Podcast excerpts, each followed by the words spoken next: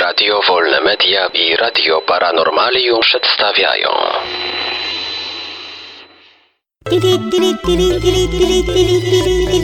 Dziwne informacje.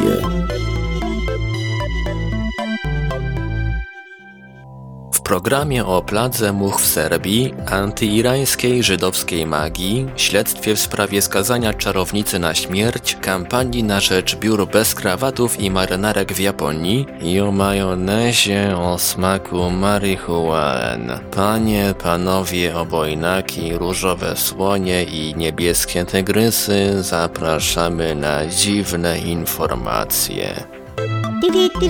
Plaga much w serbskim mieście.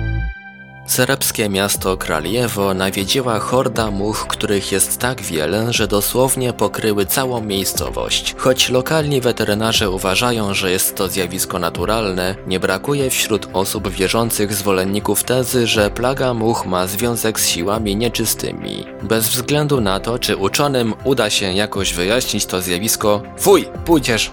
Trzeba przyznać, że atak much o skali szarańczy to coś nowego. Można wręcz powiedzieć, że problem much, fuj, wzniósł się na zupełnie nowy poziom. Żydowska magia źródłem nieszczęść Iranu. Mehdi Tab, jeden z najbliższych doradców najwyższego przywódcy Iranu Ayatollaha Alego Hameneja, występując przed studentami podczas seminarium religijnego powiedział, że Żydzi posiadają ogromną wiedzę w zakresie czarów i stosują ich, by zaszkodzić Iranowi. Teb uważa, że żydowscy czarownicy za pomocą magii sprawili, że Stany Zjednoczone stały się bronią w ich rękach, przy pomocy których wprowadzono niesprawiedliwe sankcje przeciwko Iranowi. W Iranie uprawianie czarów jest przestępstwem. Oskarżani o ich uprawianie są aresztowani, sądzeni i zamykani w więzieniach. A wiecie, że podczas ostatniej ulewy przeszedł taki huragan, że normalnie mi chałupę zniszczyło? Allah Akbar! To wszystko przez Izrael i ich magię! Władze Nepalu chcą sądzić demaskatorów czarownic. Nepalskie władze potępiły atak na starszą kobietę, którą sąsiedzi oskarżyli o rzucanie czarów. W odległej wiosce na zachodzie kraju 60-letnia kobieta została rozebrana, ogolona, zmuszona do jedzenia ekskrementów i mocno pobita. Decyzję o egzekucji podjęła Rada Wsi, która nazwała kobietę czarownicą i uznała winną nasyłania na wioskę nieszczęść i śmierci. Władze zapewniły, że wyślą do wioski specjalną komisję, która przeprowadzi śledztwo. Podobne incydenty w Nepalu nie są rzadkością. W ubiegłym roku w jednej z wiosek żywcem spalono 40-letnią kobietę. Ją również oskarżono o rzucanie czarów. W Japonii do pracy bez krawatu.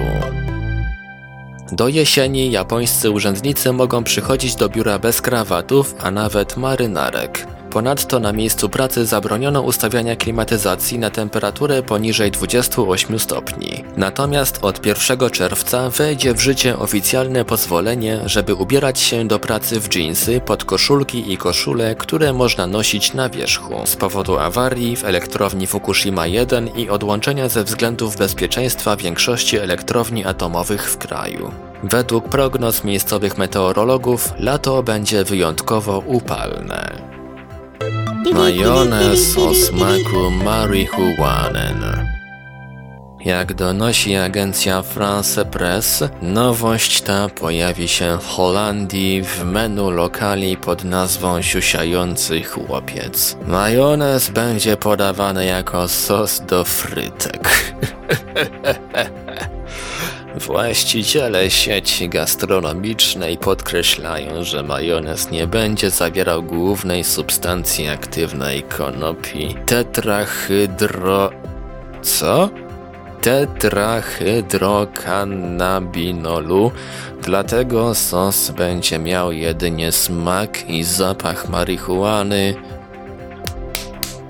i w żaden sposób nie będzie oddziaływał psychotropowo na jego konsumentów. Dziwne informacje. Wiadomości czytał Ivelios. Wybór informacji i montaż Maurycy Hawranek. Podkład muzyczny Protologic. Produkcja Radio Wolne Media i Radio Paranormalium.